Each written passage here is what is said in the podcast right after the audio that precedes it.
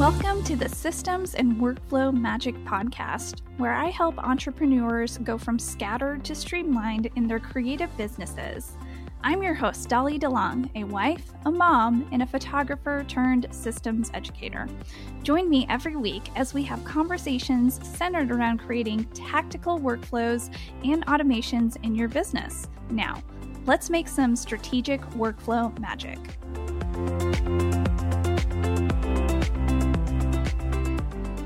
Hello, and welcome back to the Systems and Workflow Magic Podcast.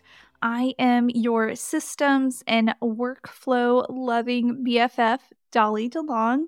And on episode 86 today, we are going to be talking about some belief shifting myths about growing your email list, or I should say, undoing some myths about growing your email list. And of course, I have my biz bestie, Magan Ward, on the podcast today. Hey, Megan. Hey, Dolly. Thanks for having me back again. Of course, of course, you are a fan favorite. You're also a Dolly favorite as well. So I'm really I'm excited to just dig into this topic about undoing some myths about email marketing.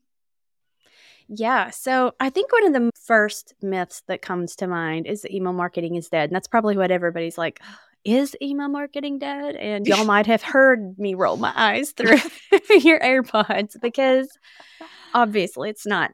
But I always wonder like, people that say that, are they just mad because they can't grow a well connected list of subscribers. Um, but truly, email marketing just continues to remain one of the most effective ways to reach and engage with your audience. And it, it actually has a really high ROI, which means return on investment. So, statistics say that every $1 that you spend on email marketing generates an average of $42 in return. So, to me, that's proof that email is not dead. Yeah, another thing I was just thinking about while you were saying like talking about myth one, email marketing instead. You all, email marketing has been around since for I think over like 30 to 40 years now.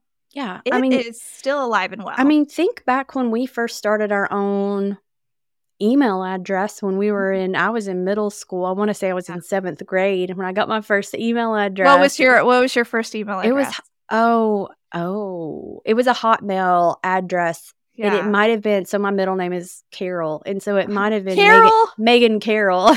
I love it. Hotmail i can't remember. Okay so y'all don't know this about me and i'm sure if somebody were to look at me now they'd be like you you did not play basketball. But you all i grew up playing basketball and i was i think i was pretty good. Like there was a point in my life where i was like I want to play college ball. And that's laughable because seriously, but I loved basketball so much. So my first email address was Dolly Dribbler at hotmail.com. I'm obsessed. That's so funny. But but you played basketball. I have a friend who hers was soccer girl G U R L oh, and then girl. whatever I don't know there was a number at the end and they were like she's never played soccer a day in her life. Like why did she Why don't you choose soccer? I don't know. Oh, I love goodness. it. I love talking about our first email addresses. But yeah, um, email has been around for a very, very long time. Mm-hmm. And like Magan was sharing, it is definitely not dead. It is a really good tool to add to your belt, especially if you are serious about a long term business strategy for your business. So, the next myth that comes to mind, Dolly, is that people think having a large email list is what guarantees high conversion rates. You and I already both know that's not true, right? No, definitely not true. So, the size of your list does not constitute success in sales. The quality of your list, the relevance of your content, what you're putting out there, and the engagement level with your subscribers are truly what matters most and impacts those conversion rates. And it's so much better to have a smaller engaged list than a large one that doesn't do squat for your business. Mm-hmm. I totally agree. I know you have an example to share, but I have an example of my own for if you are thinking, okay, I need a large email list in order to sell my services and do my one to one services, and I'm worried that I won't be able to sell out. Um, I want to give an encouragement to you through from a photography perspective. So, as a photographer, I cannot physically, like, let's say I had a list of, I don't know, 20 million people and i'm like oh i need to sell out all my services to all these people. That would that would i would die in a year. I could not physically serve 20 million people on my list. And so having a smaller segment of engaged people on my photography list has served me well i have around 300 people within my segment for family photography that stay engaged with me. And that sells out for that type of service year after year. So it's small, it's not, it's under 1K. And I just stay engaged with them week after week. So I don't want you to think like, okay, I need thousands of people to sell out my one to one service. Yeah, exactly. It, it's very true. A list under 500 do yeah. so well. Um, so I participated in a summit back in 2021, and I was, of course, promoting to my own list, but other people that were promoting the summit had lists like 13 times the size of mine.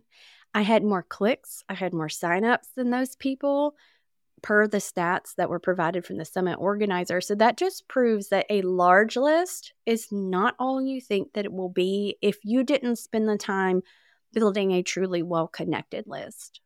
Yeah, that's so, so true. And that kind of um, goes into myth number three the more emails you send, the better your engagement will be. Mm-hmm. Right?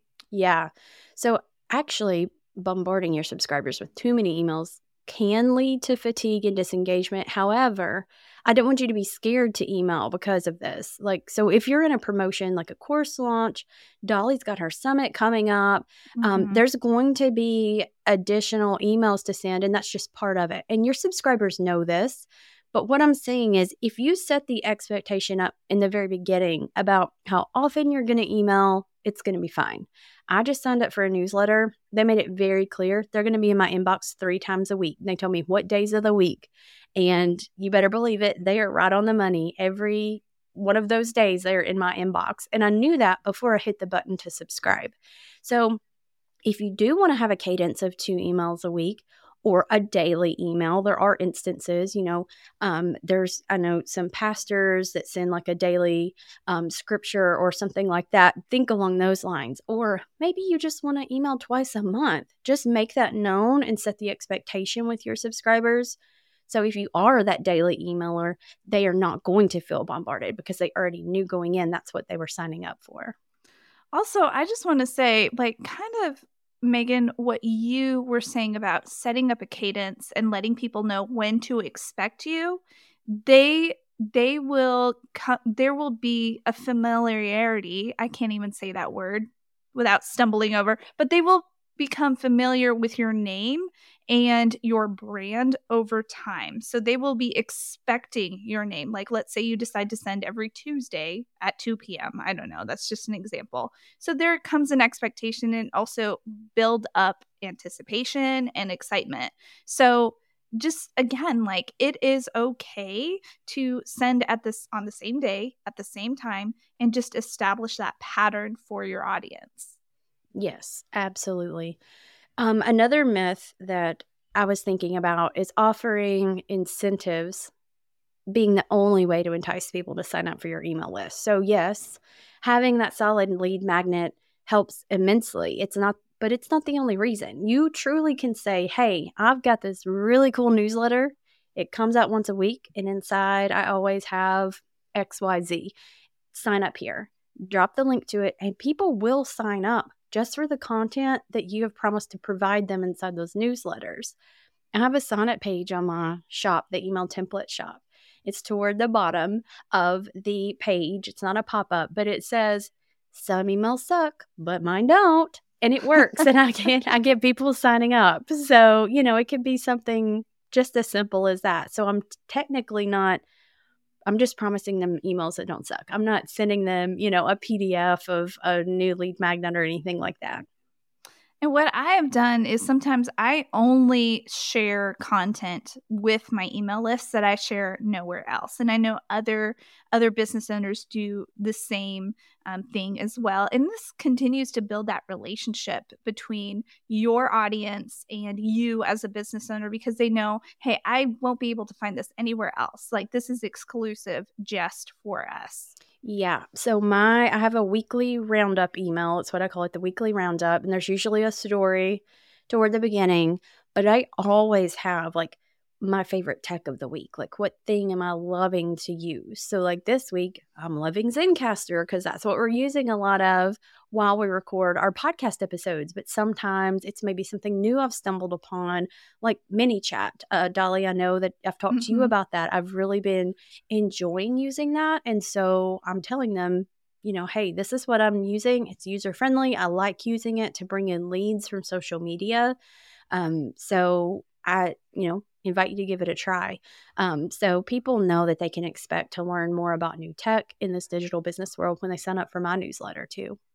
And also another thing to point out, did you notice you all that when Magan and I shared like when we shared this extra content with our with our subscribers, it's not that we're selling to them all the time. We are serving them. We are gift like giving them more advice, more tactical, practical advice on things. So don't think that every email you send has to be some a hard sell. It doesn't. Yeah. And some of those tech things, sometimes I do have an affiliate link and I'm very upfront about that, but sometimes I don't. Like it's just yeah. a free thing that I found and I'm just sharing that information and passing it along.